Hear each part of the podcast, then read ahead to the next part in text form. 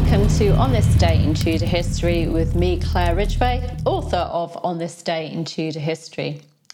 Now, today I'm taking you back to the reign of King Henry VIII. For on this day in Tudor history, the 29th of October 1532, according to Wynkyn de Worde, who recorded the King and Anne Boleyn's 1532 trip to Calais in his contemporary pamphlet, The Manner of the Triumph of Calais and Boulogne. King Henry VIII bid farewell to his loving brother, as he called him, King Francis I.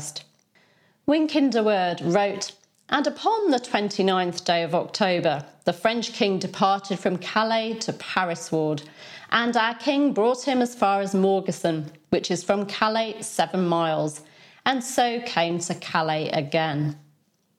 Chronicler Edward Hall dates the farewell to the 30th of October and writes, the morrow after, being the 30 day of October, the two kings departed out of Calais and came near to Sandingfield, and there alighted in a fair green place where was a table set.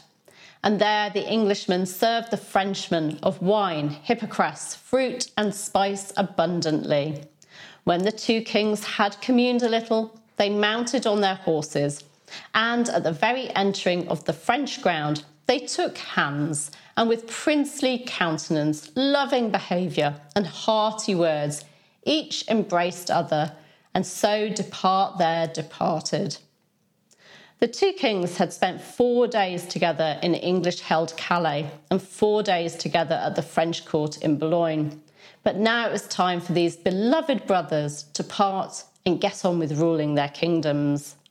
As Clare Cherry and I explained in our book George Boleyn, Tudor Poet, Courtier and Diplomat, ostensibly the meeting was to discuss the defence of Christendom against the Turks, but in reality, it was to discuss the steps necessary to bring about the marriage of Henry VIII and Anne Boleyn, and to enlist the King of France's active support. As I've mentioned in previous talks, Francis I was sympathetic to the couple's plight and promised his support if England needed help against Catherine of Aragon's nephew, Emperor Charles V. Francis gave the Bishop of Auxerre instructions to talk to the Pope, but in the meantime, King Henry VIII came to the decision to forget the Pope and to marry Anne Boleyn regardless. Edward Hall writes of how the couple married on Thursday, the 14th of November 1532, St. Erkenwald's Day, shortly after their arrival in Dover. And whether or not that's true, they certainly began living like man and wife from that point on. And of course, Anne Boleyn was pregnant when they got married in another secret ceremony in January 1533. Tomorrow, I'll be talking about a decision that Queen Elizabeth I made that brought her former favourite to the brink of bankruptcy and made him sure that a faction at court was working against him. Do make sure that you're subscribed to this channel. You can click right there and that you've hit the bell as well so that you don't miss out on that video.